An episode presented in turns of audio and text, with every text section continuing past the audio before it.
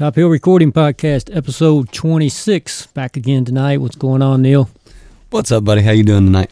I'm excited tonight. This is going to be a very interesting conversation. Oh, I've been ready for this. I've been waiting for this one. We have Melissa Bollea Rowe. Did I say your name right, Melissa? You said it right. Hey. I'm super impressed. Good job. Well done, man. With Rhyme Partners. Rhyme Partners, right? And on uh, Music Row in Nashville, Tennessee. Yeah, it looks like you guys are into just about anything music, so this ought to be a very interesting conversation.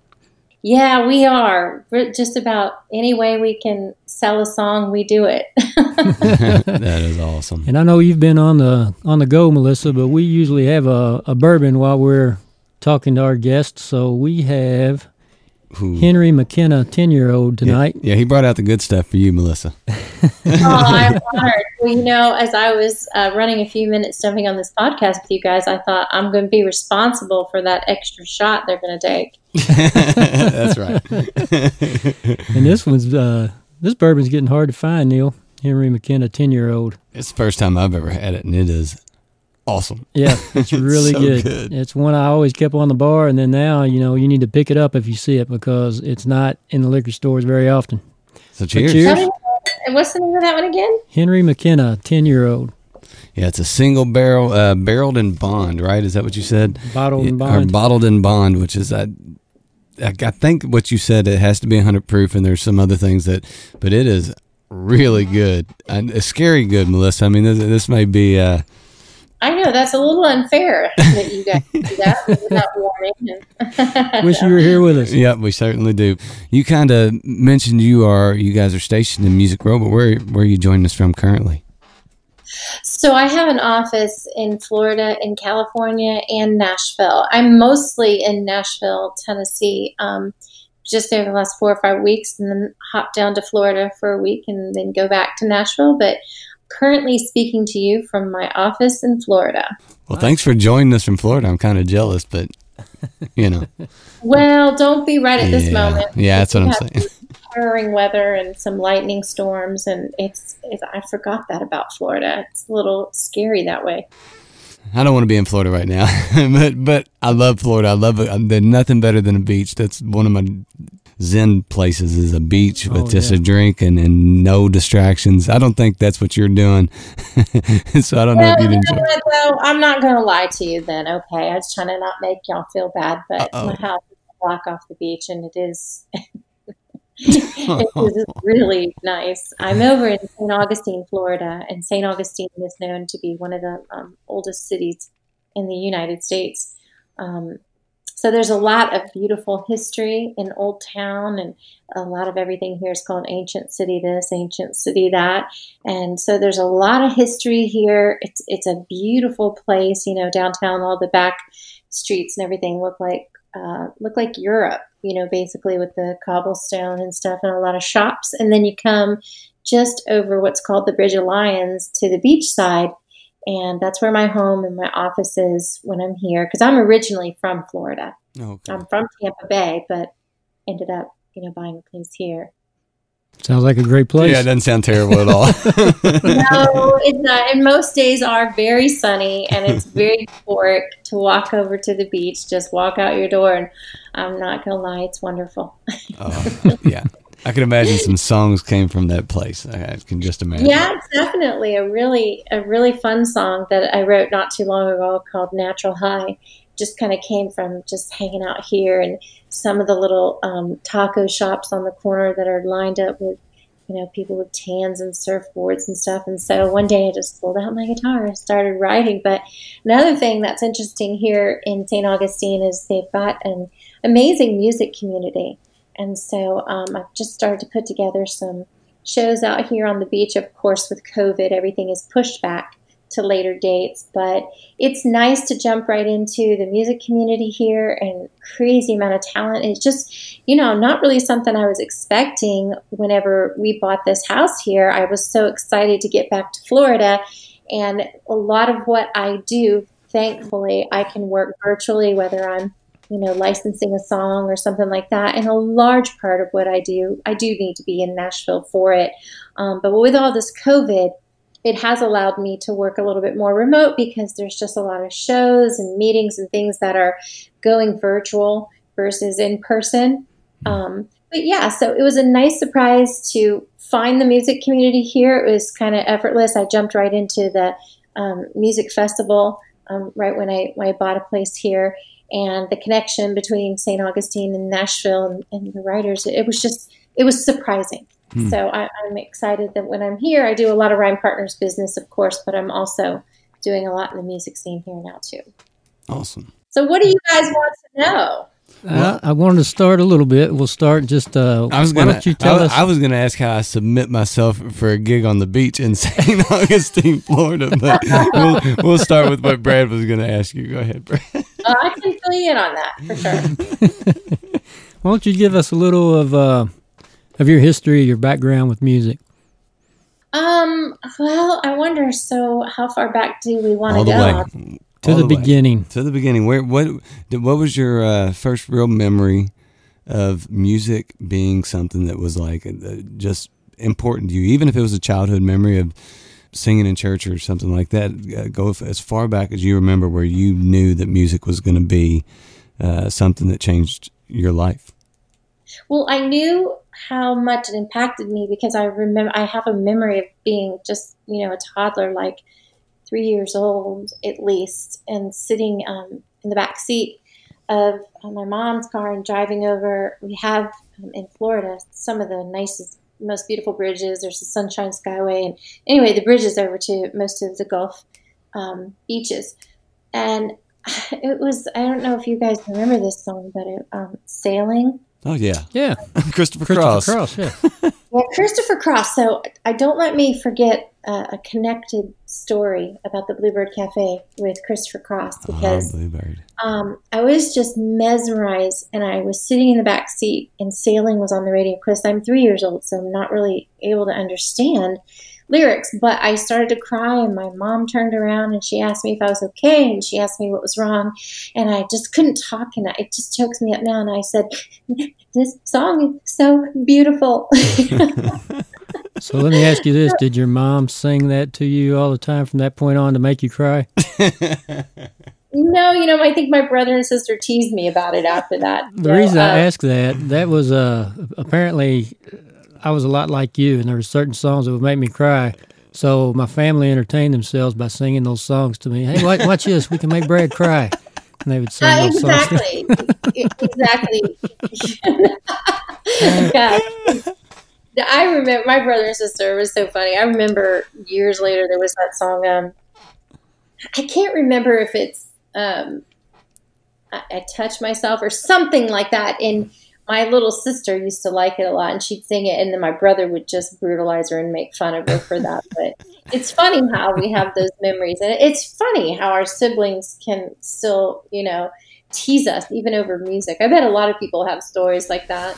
All right i got one. New kids on the block please don't go girl that was the one. That was the one that I was singing. I think that was about you the time my voice. Crying to that, you were yeah. in trouble. Well, it wasn't crying. It was just the, the, the first time I ever uh, got made fun of for singing anything. It was like you singing New Kids on the Block. It was my brother was you know eight years older than me, so he was just torturing me to torture me. I think. So. Oh my god! Yeah, that was the perfect age to torture you for that. That's hilarious. But you know, yeah, I remember being really moved by music at that age. Um, and then music was just lyrics and melody was just something that I heard my entire life. In fact, I didn't, I, I heard lyric and melody so much in my head when I was little that I just assumed that everybody did and I was at a like a little slumber party with some friends, and we were just eight or nine years old, and you know we're trying to stay up the whole night, and everybody's coming up with ideas and things as we're all just kind of falling asleep. And I said, I know what we can do. Let's play those. Let's sing those songs that we write in our heads. And everybody just stopped and looked at me, and I was like, you know, the ones that you make up in your head, the those songs. And they all just looked at me, and I think that was the first time I realized, wait, you don't do that you know, like uh, I just so I that too can choke me up because I've always felt like definitely that that I knew from a young age what my calling was, and I knew uh, that music was something that was just given to me because it didn't feel like I, I, felt and I feel it all the time when a song arrives and it, and it wants to speak to me and it wants me to be the conduit and it wants me to, you know, there's a lot of different ways, you know, that, that songs happen because uh, you can go into the writing sessions on Music Row with the artist and, you know, just kind of have a conversation and start talking about something and think it might be a good subject and run with it. And then there's other times for me personally uh, where songs just land on my lap or I just hear them or I literally will have to go get my guitar or piano, just sit down because the song's almost bugging me, like tapping me on the shoulder, like, oh, I really want to be written. You know, so it's it's really neat. It's a very spiritual thing for me. But so, uh, but I did. My parents, um, unfortunately, died when I was little. Both of them very tragically, and so that um, didn't afford me the um, you know, I didn't have my parents there to recognize really that music was something that I, I just naturally gravitated towards. And I moved around aunt, uncle, aunt, uncle, and, you know, just by the grace of God and just completely, completely organic um, that I was just curious about. Now, you know, I'm not 30 years old, so I didn't have the internet in the late 80s and 90s where I could just be like, I want to be a songwriter. How do I do that? You know? You know, yes. like they do now. They're just, I literally think they grow up and go, What do you want to be? I want to be an artist in Nashville. All right, there you go. You know, look it up on the internet and head to Nashville. But I didn't know. I, I didn't understand. I didn't understand all of the, I didn't understand a lot of it. Didn't understand what a publisher was, what an A&R person was, what a manager was, and who to talk to and who to, I was just clueless. Um, but I did know that Nashville was the Mecca. And early on, you know, when I was really young, I made a few trips out to Nashville. Just, I, when I tell you that I did not know what I was doing, I would walk up and down Music Row. I would land in places and venues where there would be shows going on. And I just very, very organically um, learned until ultimately, you know, one day, you know, I packed up and I moved to Nashville Tennessee. And even when I got to Nashville, I still didn't know everything. So I'm I'm pretty proud of the fact that everything that I've done has you know been very organic, and that's all of the hard lessons, all of the relationships, all of everything. It's just been super super cool. So when when you were um, coming up. Were, did you play instruments or did you just were you writing based off melody or did you just pick up well, I love that question, and I'll tell you why. Because no, I um, and, and I don't really like to talk about this a lot because I feel so blessed that I don't ever want anybody to be like, oh my gosh, you know, that's so tragic. But, but the truth of the matter was, I did have a hard life, you know, coming up with both my parents dying and having to move from aunts to uncles and different things like that. I mean, fortunately, I was just blessed in that I never got into any kind of trouble, you know, never went that direction. Mm-hmm. But I I was a pretty sad girl and had a lot more on my mind than, you know, just thinking, oh, let, you know, taking lessons or learning how to play an instrument. So for a long time, I struggled in my head and heart, and I, I didn't think that I was valid because I could hear lyric and melody, but I didn't play an instrument. And so I, I really struggled. I would read articles and things about, I was always drawn to, you know, music articles and stuff, and I'd read stuff about someone, and I would get to the part where they've been playing this instrument since they were five or they were classically trained, and I would literally start to cry because I would think, I am just not valid. And um, I went anyway, you know, forward with my dreams and thinking I'll learn how to play, which ultimately I did, and I learned all on my own. I learned to play. I'm self-taught, you know, piano and guitar. Wow. Um, and I have a little ukulele in the corner that I'm going to pick up and start playing. Just and honestly, I'd love to learn to, to play the fiddle. And when I say I'm self taught, um, by no means is that a brag because the musicianship in Nashville is just mind blowing. But mm-hmm. I do, mm. I do love the fact that I learned to play my instruments on my own, and a lot of that was facilitated by uh, the idea that I really couldn't afford to hire players. And when you get to Nashville, I have either one of you been to Nashville? Oh yes, just been, not been and lived in the music industry or anything like that. Just, just visitor. Yes. Well, to just think of Vegas, you know, every restroom's got a slot machine, and every every venue in Nashville, uh, you know, has original music, and mm-hmm. so the opportunity to get up and play your songs um, is just you can do that seven nights a week in Nashville. Um, you can do open mics, you know, right on up to some of the more prestigious um, venues that you you work your way up into. Um, but I so I wanted to play so bad, and I wanted to play every night that I was out there because I was just so grateful that I'd finally gotten to Music Row, got to Nashville, where I, my soul, my heart, my absolute being felt at home there, and I felt like, wow, like I don't have to explain my dream to anyone here because we all kind of have that same dream, and um, but I could not afford to have people play the guitar for me, so I went into a Nashville new and used music store and sort of had a checklist, you know, of like, well, I know that I have to have a guitar with a pickup in it, and I know that it's got to have a tuner because I can't tune by ear. And sure enough, I walked out of that store with a Martin Triple O that did not have a tuner or um, a pickup in it. Because I, right away, I just, that instrument mm-hmm. spoke to me. I fell in love with it. You know, I just had to have it. That's and funny. so that just that's just funny to me. But I, I literally completely understand what you just. Do you said. still have that guitar? Uh, well, no, that that's a, that's another. You guys don't want to go into all my stories. I'm telling you, we'll be here all day. It's it's crazy. but I, I, at some point during my early years in Nashville, you know, things got hard before they got better, mm-hmm. and um, I had to pawn that guitar one time, and uh, I it's it's a it's a crazy story with a beautiful ending uh, because I miss that guitar so much. I literally had to pawn that guitar so that I could pay my rent, and I had to save at least three or four hundred dollars from that to buy another guitar. And I thought, well, I'm not going to be able to buy anything much. It's probably going to sound bad, but it's going to look good. So I got Seafoam green fender. I thought if I can't sound good, maybe I can look good. and um, I played that blue guitar, and I swear there was, I think, I think at that time, my first Facebook account, and this is no joke. I had like 2,000 friends on my Facebook and shot up to like 5,000. Everybody, everybody just knew me as the girl with the blue guitar, and I played out so much. So it's kind of funny that blue guitar, which I still have. In fact, I just brought it from Nashville uh, to Florida to hang it in my office in Florida. Um, but I played the heck out of that thing, and I just tried so hard to pretend that it didn't sound like a traveling guitar. or I just kind of catered my sound to a traveling guitar sound. I don't know. I did what I had to do when I had that guitar.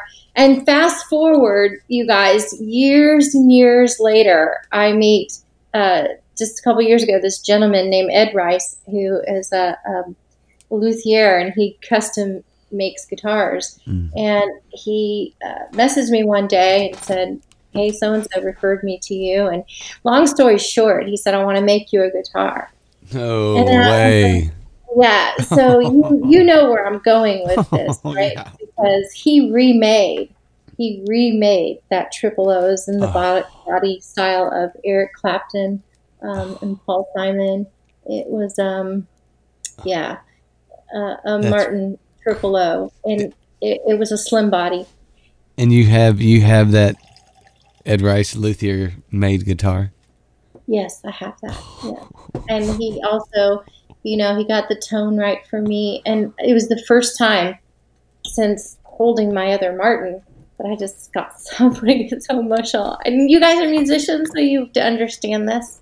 Um, but I had written a song called "My Old Guitar," and I wrote this song, you know, when I was just missing my my guitar so much, and I know that sounds just so crazy, but nope. when you come from where I came from, and you know where I am now, I mean, there were a lot of stories I told on that first Martin, and it meant a lot to me because I learned and I played that thing until my fingers bled, and that's just the truth. I mean, the only reason I put that guitar down was because I had to. My hands were bleeding. Hmm. Um, but it was just, it was a lot of healing for me. So for Ed to make me this guitar, which I'll send you guys a picture of it. Oh yeah. Um, he asked me what I wanted to inlay on it. Did I want my name on it or anything like that? And I, I told him to just put a bluebird on it because I had, you know, spent so many years in Nashville working hard to play at the Bluebird Cafe as well, and uh, ultimately I've you know now played the Bluebird Cafe 15 or 16 times and Oh, regularly awesome. play the Bluebird, but that's a very special place to me. So the whole idea Yes. that I would come so far, you know, with um, my playing, with everything that I've done in Nashville, and then to have this guitar, just kind of wanted a Bluebird on it. Um, so Nice. it's beautiful. It's the exact body style. It sounds the same. I feel like I have my Martin back. Oh, my Would this be a good time for the Christopher Cross story? What is there? Oh was my what? God. Thank you. See, I knew that I would go down a different. Perfect. And it was you. at the Bluebird Cafe. Wow, Brad, you're good, man. Yeah, He's Brad. good, Melissa. good. He's so awesome. yeah. Um, so when I got out to Nashville, I kind of vowed that I would not do. I was going to try and not do anything but get a job in the music industry because I'd spent so many years of my life not, you know, working in the music industry and wanting to so bad. Um, I just about went broke on that, and then I thought, you know what, I got to, I got to get a job waiting tables or something. Mhm. and so um, I was gonna, I was supposed to start waitressing at this little PF Chang's, and the very night that I went to start, PF Chang's on West End caught fire and burnt down. And so I sat there in the parking lot going, "You got to be kidding me!" I so I couldn't start my job at PF Chang's, but I had gotten a phone call the very next morning um, from a temp agency that said, "We're gonna, you're gonna." You're going to have a job at Great American Country, the video network. And I was so excited. Like before she was even off the phone, I was thanking God. I was like seeing my career there. I'm going to just work there. And she said, Don't get excited because it's only for three days. Um, three days turned into several years. And um, one of the things that I love to do when I get off work, um, GAC was right on Music Row. Is on my way home, I'd like to stop in the Bluebird when I could. Now you can hardly get in there at all. But one night in particular, I was like, "Gosh, I haven't been to the Bluebird in forever," and I and I just went in and um, I couldn't believe I got a seat in one of the pew seats. But you guys probably never been to the Bluebird, but I've, I've, played the Bluebird once. I've been. Oh, you have played Yeah, the Bluebird. Okay. yeah, So, you know, yeah. there's these little seats. There's not many, No. and then there's a few seats in the back. I had no idea who was playing, but I walked in and I sat down. And th- literally, the moment I sat down, he started, Christopher Cross started playing Sailing. no way. Oh wow! And I want to tell you, to Did you cry? him, to, yeah, of course I did. I was like, God, I'm so I'm supposed to be here. It's a sign. I mean, that took me all the way back to three years old. And, and talk about a full circle moment. That was crazy. And he was about six feet, you know, six to eight feet from me singing Oh, wow. in the round. And he sounded just as pristine as the record, is what I remember. And I realized in that moment, my gosh, you know, they call it Music City. I call it Magic City. But yeah, that's my Christopher Cross story and That's sailing. amazing. That's a great story. Magic City. I like that. So, um, guitar was the first instrument you learned before piano. Yeah, ironically though, I grew up in a house. Um, my grandmother played piano, and she played wonderfully well. I mean, like Liberace. I mean, she was great. Um, but by the time I, you know, had moved in with my grandmother, she was a little older, and she didn't play as much, and so I would kind of putz around on the piano, and she showed me some things, but she never, she never really taught me. She just would, you know, sometimes sit down and say, "Well." Play this and play that. So, but I mostly just would sit down. But I didn't, you know, for whatever reason, you know, I didn't learn to play. I could play like one or two things. um, but I, yeah, because of Nashville, I ended up essentially learning to play the guitar before actually learning, you know, to play the piano. But I love to sit down at the piano. Love, love, love. How much? Because um, you really started playing guitar once you moved to Nashville, right? That's exactly right. So, So, how much did it change your writing and the way you wrote, and what, like, what you, you know? Because I always look at it as like music is this language, and the more vocabulary you add, the more you can speak the language. So, adding that guitar to the mix, how did it change your songwriting? Well, to be very honest with you, so it was kind of like the opposite. And I didn't allow it to happen, but uh, because I was very limited, like I was teaching myself chords and I couldn't quite hit those bar chords and stuff yet, I felt limited because mm. I, I did not want to limit my songs to just you know G C D. Mm. Like I didn't want to stay in the circle of fifths yes. Yeah, no C sharp minors. yeah, nothing crazy in there. right. So so what I would find is they would be frustrating. Mm. Um, kind of like learning a language, you know, trying to say this, but you don't quite have the vocabulary is a good way to put it. But I would never, ever, ever sacrifice the melody for the fact that I didn't know what that chord was. I'd find that chord, you know. It so it was a it was a challenge.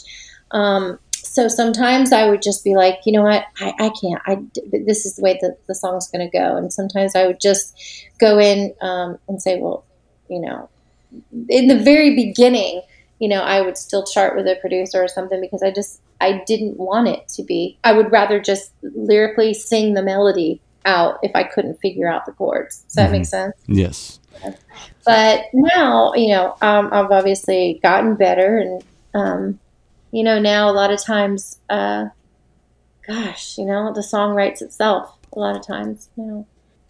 It sounds like, uh, you know, I depending on how you write, you might have a different process all the time. I, I, tend to have a million different ways that stuff comes to me, but is most of your the your writing driven by your melody or is it kind of up in the air to whatever hits you first because you, you were speaking earlier about you know kind of when you can catch an idea and just feel like you're the one writing it down there's a there's a book called the war of art by david pressfield that talks about uh, being the muse to art and just getting out of the way sometimes uh, yes. so it, it is your stuff written with the melody or is it kind of just everywhere dependent well, there's no specific rule or way. Um, a lot of times, yeah, melodies, you know, I think it's just my whole life, I would just hear lyrics and melodies.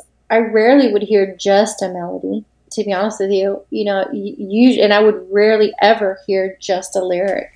It would be the lyric and the melody, some form of it. It may not be the chorus, it, it may be a line in the song, but the song would just show up in some way. So that's for me personally when I'm writing. Um, you know, there's obviously lots of times by default, my gosh, since you and I, I mean, the first three minutes that we were on the phone, my right hand was scribbling extra shot under song titles on my notepad because you I, said something to you guys. I mean, I'm telling you, it's like it's it's like an automatic thing that my brain just does. You know, as a songwriter, you're just so dialed in every single second to conversations or something that's being said. Um, so there's that. A lot of times, you know, my, my probably like you, um, Neil, my phone is just full of mm-hmm. voice memos and ideas, and and then in my notes, uh, song titles because sometimes, you know, I'll just somebody will say something and I'll think, oh, well, that could be cool. There's something in that could be a cool hook. And so for pages, it goes on in my notes, and for pages, melodies and ideas go into my phone on my voice memo. And I, I feel like it's interesting because I feel like some songs, you know, I might have an idea in there from two years ago that tomorrow gets written in a session because mm-hmm. now is the time for that idea. Yeah, it's funny you say that. You can't uh, if you if you record on your phone all the time like I do and and you do, you can't be the one in the group that has your Bluetooth connected to the speaker and your stuff on random because all of a sudden it'll be you saying this sentence or saying singing some random melody, it, it, you know, some line. You're like, oh, nobody was supposed to hear that but me for like the next six years. know, it, that's funny. That's true. And I often thought too, like, you know, something happened to me suddenly, somebody get a good laugh. I mean, out of a lot of that stuff that's in there because there's times that I'll go back and it, I swear if it wasn't that I know it's my voice, I would swear that it's not me. I'm like, what? what was that idea? And why did I think to put that in my phone? Clearly that sucks, you know? But, um, and there's other times I'll be so surprised. Like I'll, I'll hear something and go, "Oh my god, that's awesome!" and I'll think the same thing. Or, you know, I'll I'll have songs running through on my desktop from the catalog of Rhyme Partners, and I'll be listening to a song and I'll start to think, "Oh my god, this is I love this song," and and I'll keep waiting for that next line to try and remember what song was this. God, I hope it's mine. God, I hope it's mine. You know? I love those. And then, you know, I'll get to the hook and be like, yes, that's a song that I wrote or I was a writer on. Yes, um, we'll remember that. But Yeah, I love the good surprises. Every now and again, you'll be listening. and Go, I don't remember when I did that, but that is really cool. I like that. Those are good so, moments. Brad, too. what's what's your story with music? Are you just a music lover there? I, w- I would call my story with music. Uh, I'd say I'm a hobbyist. It's it's more of a hobby to me. Nah, it, it used. It, It's becoming bi- it's becoming probably bigger than a hobby now. Uh, But I don't know. It's just something that's always always come back to it in some form or fashion. And I've gone through spells in my life. Really, just one where I did a lot of songwriting. I wouldn't call myself a songwriter, but you know, trying to get back into that a little bit now and have this home studio going and wanting to trying to decide how far I want to take it. So it's a I would still say I'm a hobby well, hobbyist. he- Is that a word, hobbyist? Yeah, it might be, but here's the thing about him, Melissa. His hobbyist is most people's like, I'm going to start taking this serious as like a semi-profession because that's that's how he does hobbies.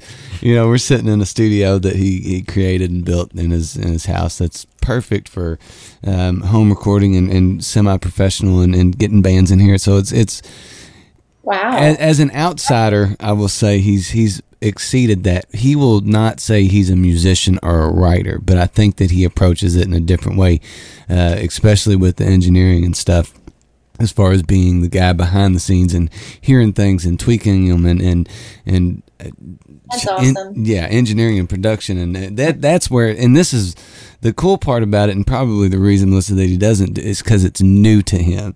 He's really just flipping that switch right now because he's been in a career path where he had to be you know, focused on one thing, and now he's kind of flipping a switch and getting interested so deep into this that he's becoming a, a musician in his own right.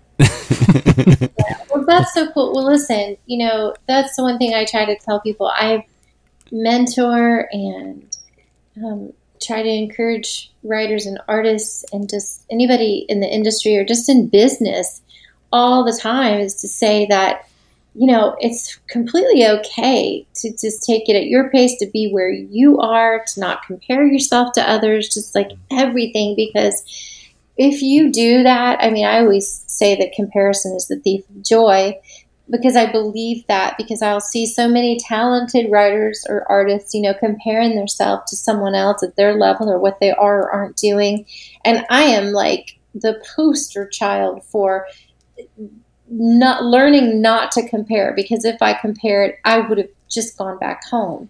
I mean, the talent is unbelievable, but I knew that I was supposed to be in the music business. I knew this is what I was made to do in life.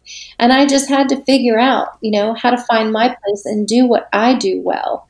Um, you know, and just find what it is I'm unique about. I, I work with artists all the time who, you know, some of them have incredible voices that would shatter a glass ceiling, and then others have beautiful voices that are meant to be on like a coffee shop circuit. They don't want to be giant entertainers on a stage. And so, not every single artist or the journey of every single writer, band, musician is the same. The, the biggest key ingredient to success, I believe, is um, to, you know, follow your path. I mean, yes, look around. Yes, you want to stay accountable. Yes, you want to improve. Yes, you want to learn. You want to grow, but you don't want to compare yourself. You just you just don't want to. I mean, I have 22 year olds saying like, I'm not, I haven't made it. I might as well go home. You know why? Because Taylor made it when she was 14, so they think that they're old. Throw in the towel, but you know, and so a lot of it is mental perspective. There's just so much more to owning who you are and being a success and being a star than just be, you know you can play your instrument well and you have a good voice. It's the entire mental perspective. It's that confidence and you know you know we could just go on about that. But um, i definitely had to learn that because you know i had to get to the point where i was really proud of the things that i had done and where I'd come and not really compared myself, but just really own and know what my talents were and what I brought to a session and and and who I am. And I love the fact that you know I started Rhyme Partners. I ultimately um, started Rhyme Partners back in 2013, um, and it, it's it's been a beautiful challenge. I mean, I've learned so much. My gosh, you know, could you write that down, please? Beautiful challenge on your paper underneath uh, extra shot, please. Thank you.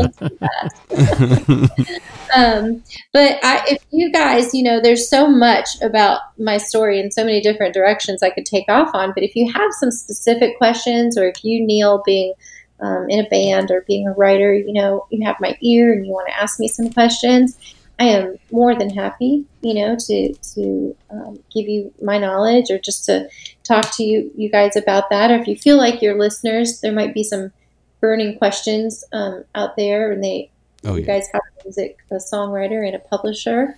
Yeah, we definitely have some questions. First, going back to was it Great American Country?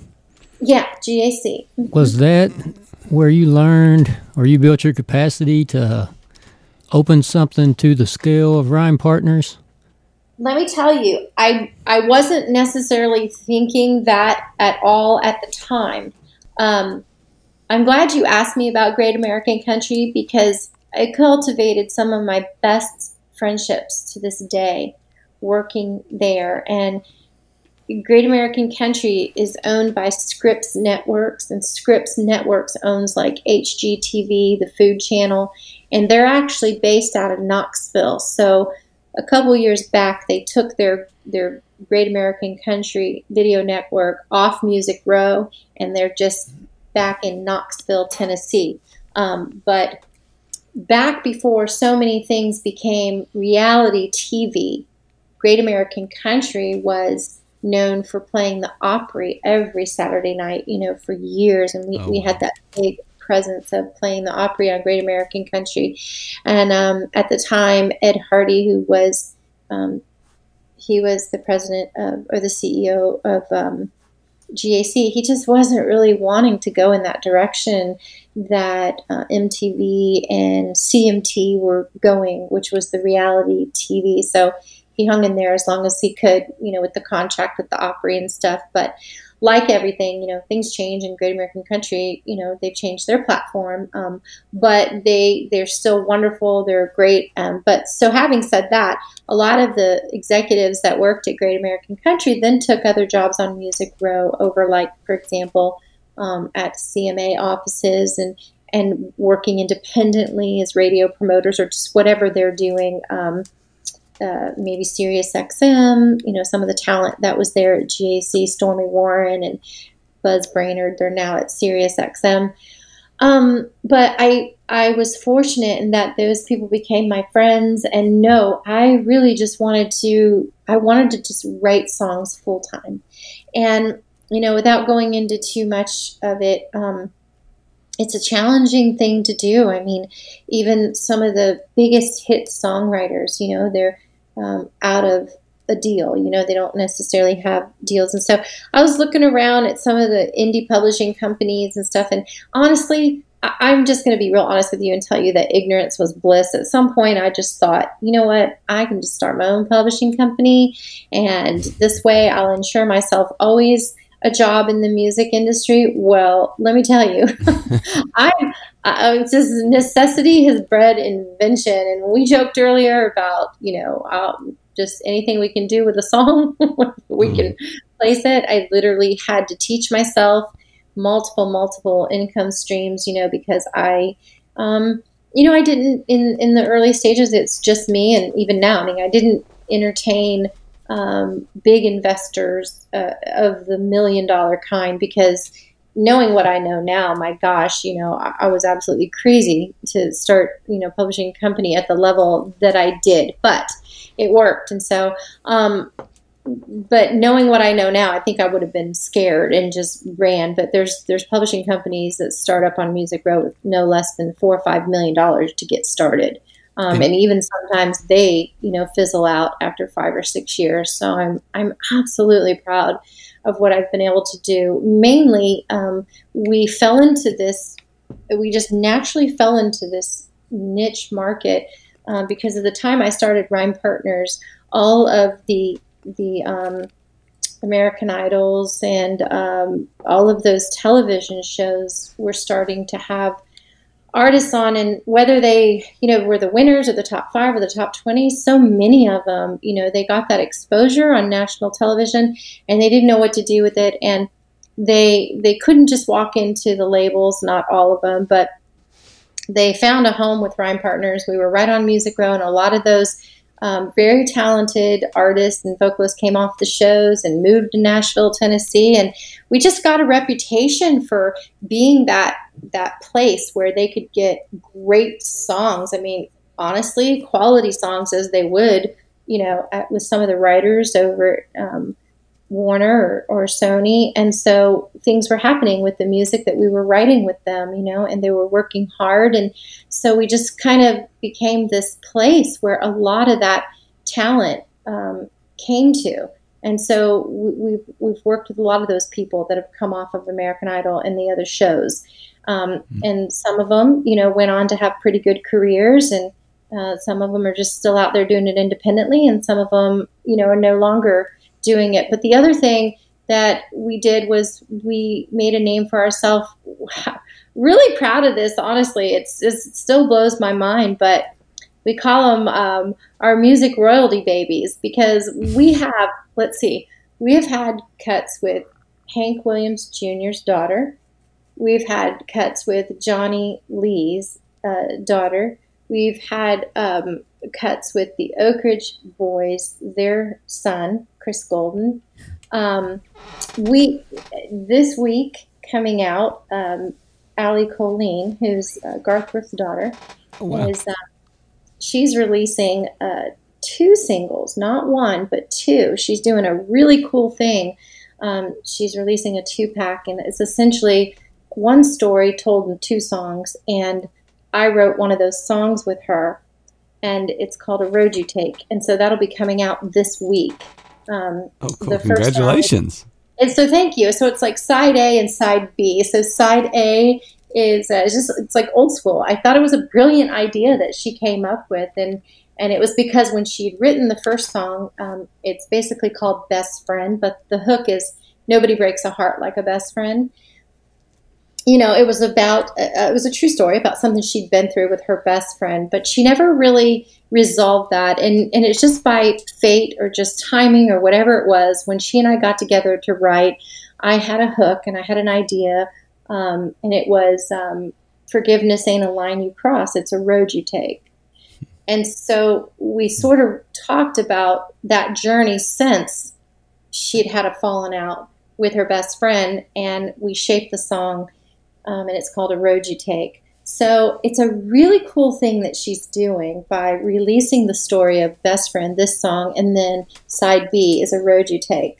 Um, so it's really exciting, and that's happening. But all that to say that it's been a tremendous honor to have the children of these, you know, music royalty. royalty babies. To, huh? royalty babies. I love it royalty babies. Yeah, you know, and they're so talented. They really are. I mean, they've just got that running in their blood. Or Allie Colleen is just amazing. She's Garth's youngest daughter, and um, I played the Bluebird Cafe with her because Ed um, Rice had also made her a guitar, and um, and he made another friend of mine, uh, Jimmy Charles, who actually is the reason that Ed got in touch with me. Um, he made a guitar for him, and we all decided, you know, to put together a Bluebird show and honor him. And he came from North Carolina. Oh, and that's just, awesome! Yeah, it was a great night, but it was really, I was really struck. I mean, I'll be really honest with you. I was just, I'd heard Allie, and I thought, well, you know, um, she sounds really good. You know, I wasn't just, I was pretty blown away at the Bluebird show. Let's just say that I was like, wow like she's very talented she's very good she's very spirited. I just love love her. So we just instantly connected and and got along. And so i'm super excited that you know we were able to write a song that day that um, just sort of helped tell the rest of her story and was also healing. And i got to tell you i hope that it's going to be healing for a lot of people you know because it's just not the opposite sex that breaks our hearts sometimes. Sometimes it is a best friend or a family mm, member or yeah. whatever. So you know whatever you can point to. That's that's what that's all about. But um, so you know, we just sort of focus on on the up and comers a lot. And I know for me personally, I thought, well, you know, I don't ever plan on leaving Nashville. I want to do this for the rest of my life. So instead of, you know, investing so much time just trying to get that massive cut and they've got those relationships, we'll just kind of we'll do that. We'll still pitch to all the majors, and we've had had some wonderful songs cut. Um, but it's been wonderful too, just focusing on all the up and comers because it'll be nice to see, you know, who goes all the way. And so in 2013 uh, is when you started the company, right? Mm-hmm. And you talked about developing streams of revenue. How hard was it in that climate of 2013 figuring out where revenue streams were coming from in the music industry? It was hard. I would definitely say that, you know, people who people might they might underestimate the amount of work that goes into owning a publishing company because you literally have to figure out how to collect revenue streams from all over the world. Mm-hmm. And it's it's just not easy. There's so many different organizations to join and try to keep track of. Um, and you know, with streaming just really coming into play at that time, it was just a sad, sad thing, you know, to go, oh my gosh, and and not being a big player like the major labels where I wasn't able to strike deals with Spotify and Pandora and all those big companies. I there were times where I just thought, you know, man, I mean, unless we just get and even radio just does not produce what it did. It is just so when you look at the pie and you look at how much how much revenue and how much um, how much people are listening to streaming. There's just such a tiny slice of the pie left for radio. Streaming yeah. is just what everybody does, you know, on their their phones and stuff. So I remember getting discouraged because I've always been a CMA member, and they're very great about um, providing data to their members every single year about the music industry. And even though sometimes that stuff just goes right over my head, like I, I try to listen intently and I try to learn and I try to think about my little boutique company and what direction I can go because of it. Um, so essentially, what I had to figure out was I had to create opportunities. You know, I can write songs, I can write jingles. I literally had to just write music and then try to pitch it to brands and stuff like that. And I've had some success, you know. I mean, if you just sort of sit back and wait, you know, there's always the magical phone call or email you get where somebody has discovered a song or it's out there or it's been sitting on another desk of mm-hmm. another publisher or you know it was written with an artist and their publisher pitched it and it's going to get cut and but you can't count on that stuff. You just have to really go out there. And so i i expanded rhyme partners. I'm still expanding rhyme partners. I got into you know the branding and the jingles and the syncs and putting songs and pieces of songs and commercials and and television shows and you and so that's all upfront money. That's all sync money that you have coming in. Um, the licenses for all of the artists that we write with and and there was a time when it was just hundreds of artists you know that we were just writing. So you can imagine i hmm. joked and i used to call it low hanging fruit but the truth of the matter is even if they were $1500 licenses multiply that times 50 100 people and you've just got that revenue coming in um, for those smaller licenses so i never take anything for granted hmm. you know whether i can strike a deal that pays me thousands of dollars or it's just the hundreds of dollars or the lesser amounts coming in you know it all counts and i'm always constantly trying to create different things i started booking venue uh, uh, venues out in california even and working with people out there and then just through providing them with great talent and just really fulfilling their specific needs you know whether it's a birthday party or a corporate event or whatever it is, just you know, just really doing a good job of making them happy. They'll usually come back to me and and once again, it's like because I've cultivated relationship. If if it's not an artist that I work with directly at Rhyme Partners, but it's an artist that I you know know who they work with, then I make that connection for them. And um, so yeah, you know, you you just have to keep things rolling in in all different directions to survive. Wow.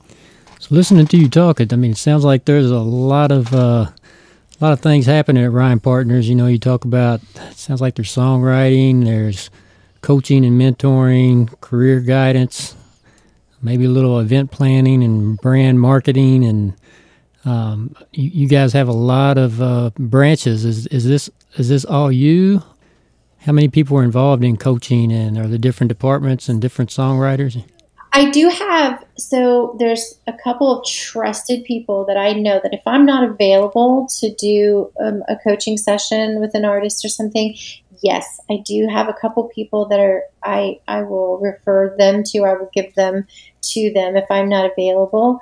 Um, and then what I have is um, I have people who work for me, yes, in part time capacities or independent contractors. I, you know, have a wonderful girl now that I'm working with that's doing a lot of graphic designs work and different things for me and creating posters and doing stuff like that. And she's just brilliant. And I'm so blessed, you know, to get that kind of help. But you, you really do have to delegate, you know, you have to reach for help, whether, you know, there have been times just depending on the situation where I've had, you know, someone on in more of a full-time capacity a little bit longer, but, um, I just it, it kind of fluctuates depending on what I need. Now, when we do large campaigns for an artist, to say an artist is going to release a song and they want to put together a campaign and they want publicity and they want, you know, to try to get on as many playlists as possible, then that requires definitely a team effort. And I put that all together and we hire all the necessary people. But it is a lot of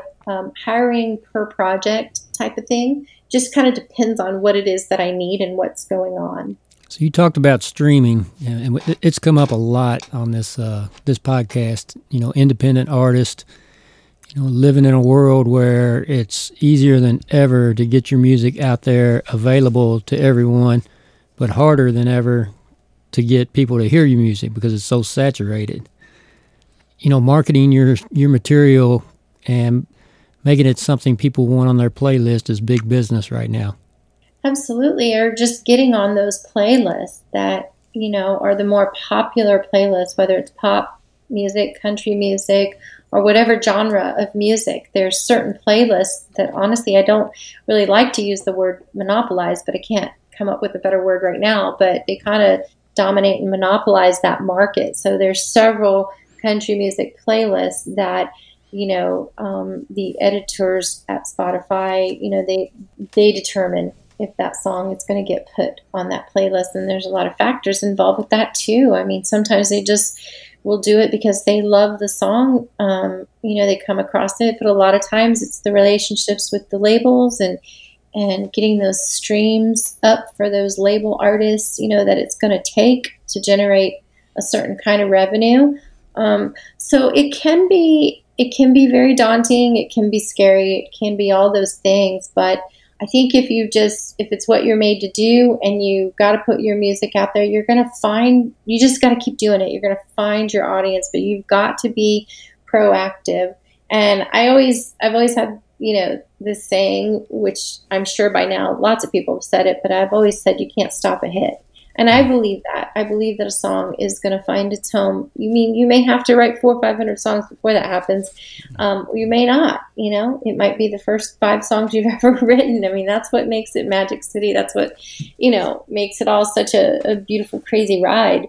Um, because you just hear stories of people who've been in Nashville for, you know, nine years, ready to hang it up and go home, and then they get a number one Jason Aldean smash hit. You know, and now they're like, wow so just absolutely crazy. But I, I know for sure that you just you can't give up. Yeah. I think I think that the surest way is just not to give up. So you uh so you never sleep. I do actually, you know, I get help from my husband too. He's just so great with numbers and stuff. And so he, but when we first got together, that was something he noticed is that I really didn't have a schedule. well, yeah, I'm thinking you probably have to be available, you know, you, you have to be really flexible in your availability to artists and clients and probably hard to say but what does a typical workday look like for melissa? Well now now it's different. I mean I say that and it's seven o'clock and we're on a podcast, right?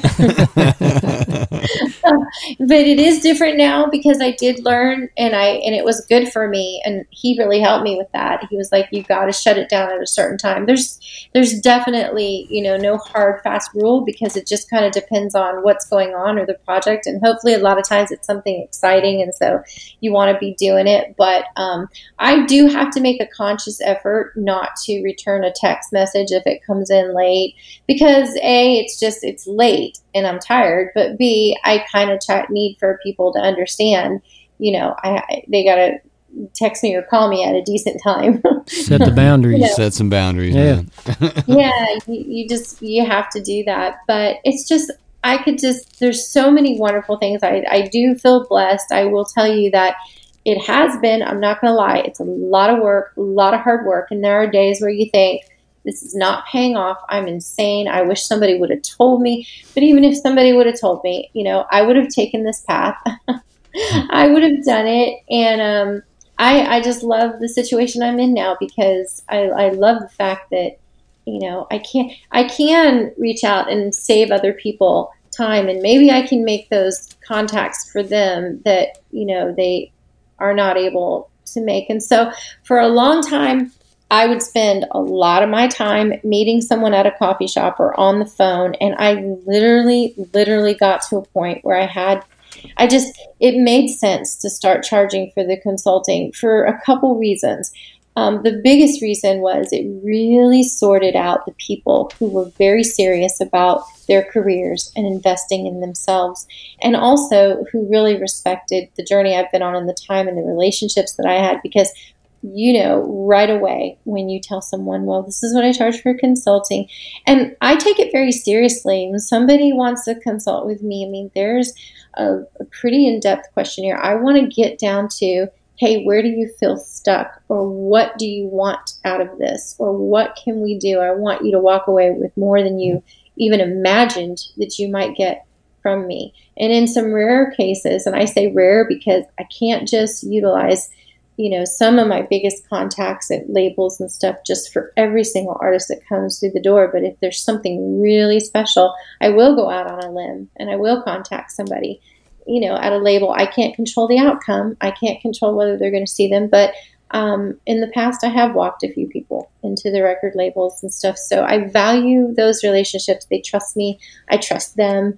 Um, but real quick, you know, if someone just says, well, get back to you. Or maybe there's the reality that some, you know, people can't just afford it. But nine times out of 10, the ones that make it a priority to, because let's face it, it's like any other business that you start, you have to invest in yourself.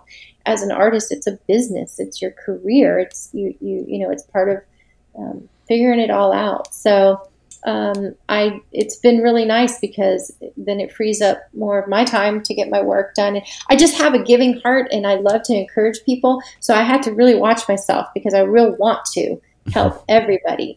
Um, but it's it's nice now to get paid for it, and also see the ones who now that they've invested their money and their time, they just tend to take everything more at heart and they're the ones that I really see the results with. So it's just kind of a win-win all the way around. Do you have more um, my my probably more questions would be towards the songwriting stuff because Sure. you know, you got a lot of like you said 22-year-olds that are wide-eyed and coming down to Nashville and ready to either make it or break it and by 25 are ready to roll because they haven't made it yet but a lot of times um, are looking for songs and stuff so as a songwriter that is how do you get that stuff into someone's hands like yourself that can listen to it and go hey i can work with you or this or that or are you is there an avenue for that how do you go about getting songs out there these days i guess I'm going to tell you, Neil, I'm going to give you some very, very valuable information. And this is what I did,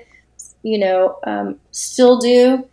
And I'm going to tell you right now, there you probably have heard of NSAI, the Nashville Songwriters Association Mhm. International. Yeah. So there's NSAI, but there's also GSC, Global Songwriters Connection. I would encourage you to be members of both and to use those services. Your songs when when you send in a song for a critique there, when you send in a song for a pitch to a publisher, you are your song is getting heard by major publishers on Music Row. They really, really are. And it may seem like a bottomless pit. You may have to spend some money and you may have to submit some songs and stuff like that. But I'm telling you, if it's a good song, they're going to snatch it up. They're going to call you. They're going to tell you, hey, man, I like this song. Um, if I had to choose, if I were you and I had to to choose one or the other, it would be really, really tough because both organizations are really great for navigating songwriters. And I'm, how familiar are you with NSAI? I'm just I'm, I'm a member of uh, ASCAP, so I mean I, I've I've touched the surface of all that stuff just to kind of dip my toes in to see what it's about, but I have not dug into anything. So you're not a member of NSAI then? No. So it's a whole different ball game when you're a member and you're kind of keeping up and you're watching and you're what we're talking about right now you know just music and dream i know what you're doing with your podcast um, but you can literally especially now with everything being virtual you can get in these interactive chat rooms you can get in these pitch to publishers. Global songwriter connection Cherise Spoltore um, i can follow up with an email I think to be a member of um, Global Songwriters is maybe fifty dollars a year, mm-hmm. and then there's other services that you have to pay for. But she has single-handedly signed, I don't know, 50, 100 deals for writers. Um, she puts songs and songwriters in front of the right people. So it's it's no joke. I'm not kidding you. When publishers like myself, the challenge is, and you may think, well, I'd rather go that route than GSC or NSAI, but you're you're completely wrong, and I'll tell you why. Because we have so many songs in our catalog, in the catalog, songs that we own the publishing to, that your song may or may not even meet that bar. So you're competing, you know, with these songs that I have in, in my catalog with these hit songwriters every single day are, are blowing out. And and I'm trying to find opportunities for those songs. Now, that's not to say that, you know, if I don't absolutely love your song and it fills a void of something that I don't have, that I wouldn't say, you know, call you up and say, listen, I'm going to pitch this. But the reality is, having everything that we just talked about, you know, I have to try and capitalize on the songs that I own the publishing to or you know, if someone is willing to give up some of their publishing um, for a song to get placed in something. But when you're independent and you're just trying to get your music out there, really, or you're just independent in terms of like not living in Nashville, mm-hmm. Global Songwriters Connection, GSC, and that community, and you get familiar with everything that Cherise Spoltore offers, it's just mind blowing.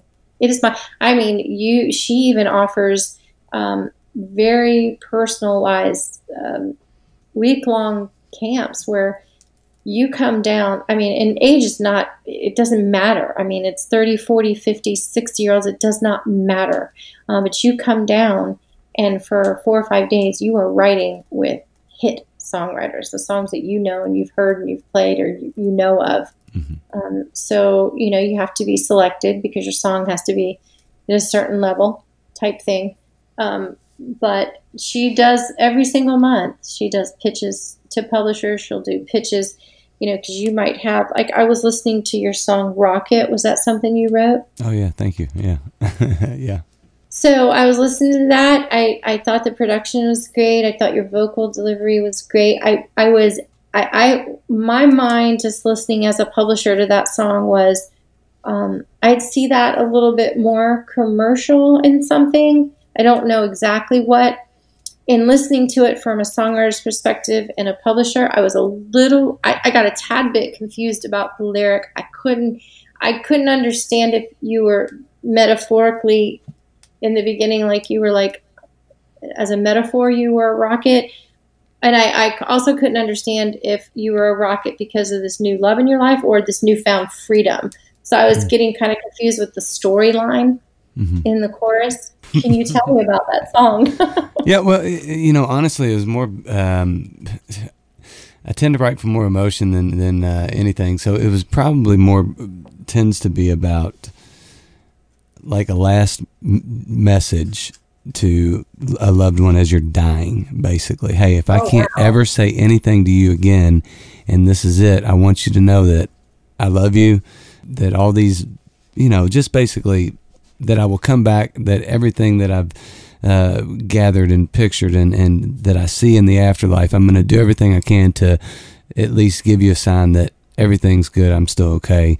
Uh, Well, that's a beautiful sentiment, and I don't Yeah. feel so bad for not fully being able to understand that because um, that's a perfect example of a writer writing from an emotional point that he knows what Mm. he's writing about, but the writer doesn't necessarily. So, if I did you write that by yourself? yeah, well, yeah. Yeah, write So I would- by myself. you know, I don't I don't want to say this to um, tell you that there's anything wrong with your song because it's out there and it's beautiful and you just leave it as it is. But I can tell you, as a pro writer, if you'd come to me with that idea, I would have shaped it a little bit more to where the listener um, still got that emotion, but took it to another level of understanding just that sentiment you told me. Like if you said, "This is what I want to say," mm-hmm. Cool. you know so because i was a little bit lost i was like struggling to figure out what the song was about but that's okay it doesn't matter. I mean um, we know i mean i think more importantly there is your delivery and the production you know so i'm just naturally being a publisher and a songwriter gonna like nitpick apart a lyric you know because that's just what i typically do but overall i would say you know you don't have to rewrite it it's wonderful it sounds great and I think anyway, if it's something that was used in TV or film or something like that, they would just be taking a certain section anyway. They'd be taking like 12 seconds over here or 30 Mhm. seconds over here. So, I mean, I'll definitely keep it in mind. It's unique and it's and it's different. Oh, Um, thank you. Yeah, for yeah. sure. I, you know, and that's that's the um, you know that's the things that I I love about conversations like this because I don't. Nobody gives you feedback. Nobody really listens to your stuff. I mean, you're a publisher and and uh, a writer and other things, and, and music is a centerpiece of your life. So uh, you're like me, uh, more in the well, probably even more so, where it everything's just captures you. So you want to hear it, you want to dissect, and and um, so I don't get a lot of that. So I really do when I finally can get some feedback and some uh, back and forth on stuff like that. I love it. I I really appreciate any type of uh, anything that's going to make me a better writer or make a song better because once it's out there, it, it's not. It's just about shaping the idea and coming up with the what right, like you said, the right way to say it to to get the message clear, clearer, or, or to create this vision. I, I always like to say, you know, there are no rules, there are tools. And so there's really no rule, you know. But if your goal is that, you know, you do want somebody to understand where you don't have to, we joke in Nashville, like, you don't have to put a stick it note on top of every single album explaining the song, hmm a sticky note. Um, but I, I think that I, I ride that line, and I'm being real honest with you, between the abstract and what you're wanting to say and what I might be understanding as very subjective. And so the bigger picture of all this is I want to be encouraging and not discouraging at all about your song because I did think I would definitely give it a thumbs up. You know, Oh, cool. I would Thank you. I was just curious myself as to I, I I listened to it a couple times and I was like, I can't tell if he's leaving this person or coming back to this person or not wanting to go and go. But now when you tell me that, you know, it makes a lot more sense. Um, And, and that one it was such a departure from uh, really um, anything I've ever written. Um, it was just a different. The whole experience with writing Rocket was just kind of different. It was a it was a wrestling. uh, It was crazy, but uh, it was one of those ones, Melissa, where after you you're done, you have nine different pages of lyrics, and you're trying to figure out what in the world the song is telling you you need to say, and nothing. You know, it's just one of the. It was one of those for sure. And I will tell you, Melissa, that we had to work hard to cut that song down from just under seven minutes to get it down to under five. That's okay. I've been listening. I was out bike riding the other day. My I was telling like my playlist is, is anywhere from you know just new modern stuff to old school seventies, eighties, whatever. And I was listening to some Eagles, and I was like, you know what? Hey, this is a good playlist to go bike riding. These songs are like seven minutes long. You know, five minutes.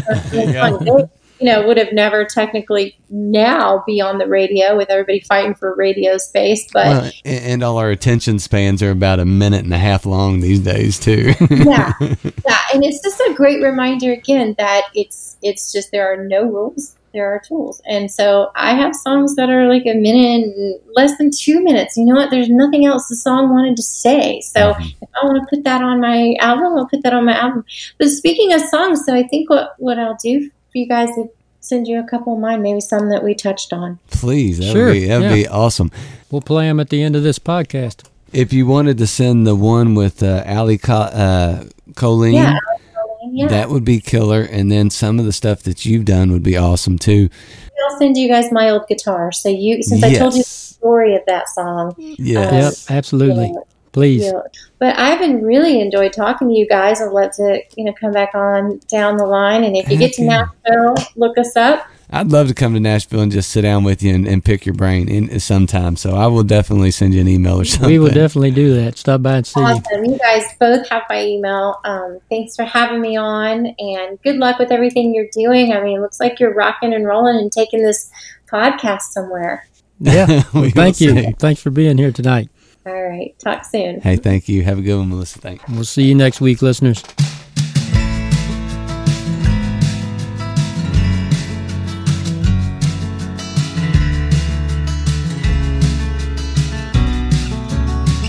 Sweet bitter tears, a few long years have come and gone since I last saw you.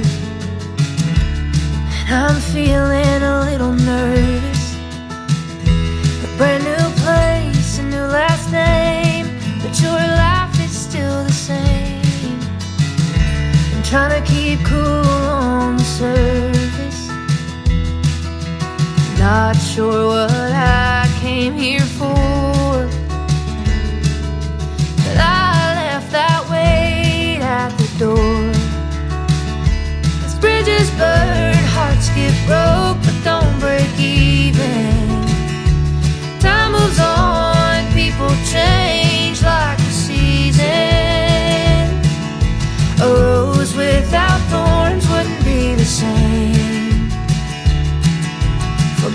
Forgiveness ain't a line you cross. It's a road you take.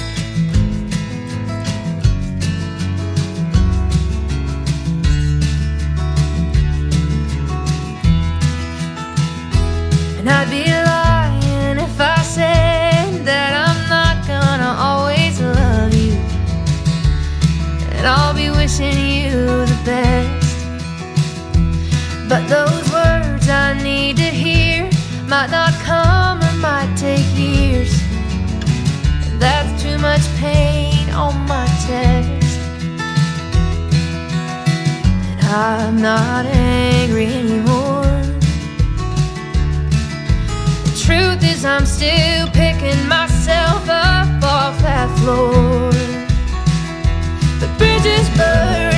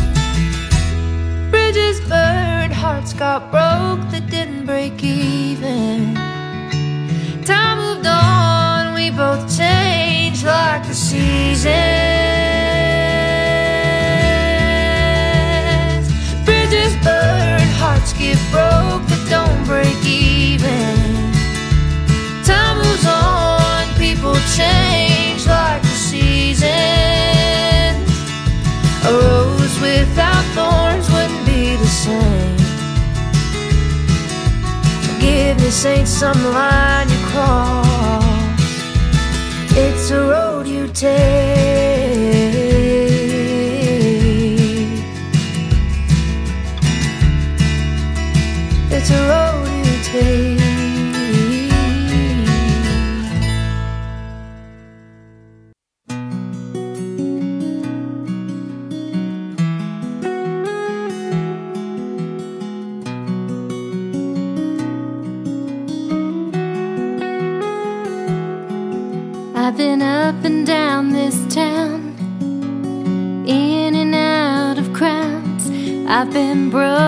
Chasing hope, but I've been mostly missing you. I've tried and tried my best, but I'm no stranger to regret. All these songs in me are all I've got for proof.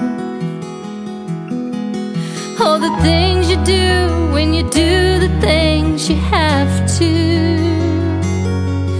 Bet you've been a lot of places. Bet you broke a lot of hearts. I bet you're living in the neon in some honky tonk dive bar. But a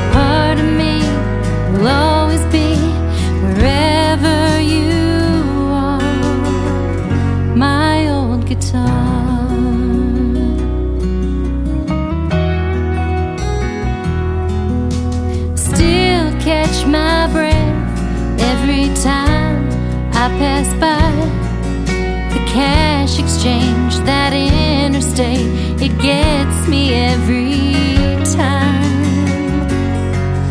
All the things you do when you do the things you have to. I bet you've been a lot of places. Bet you broke a lot of hearts. I bet you're living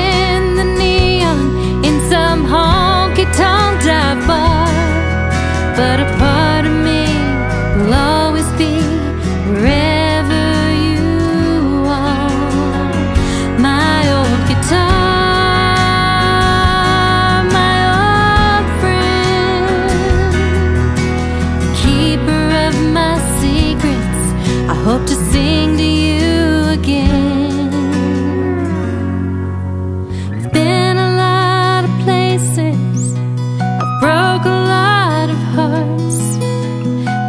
still come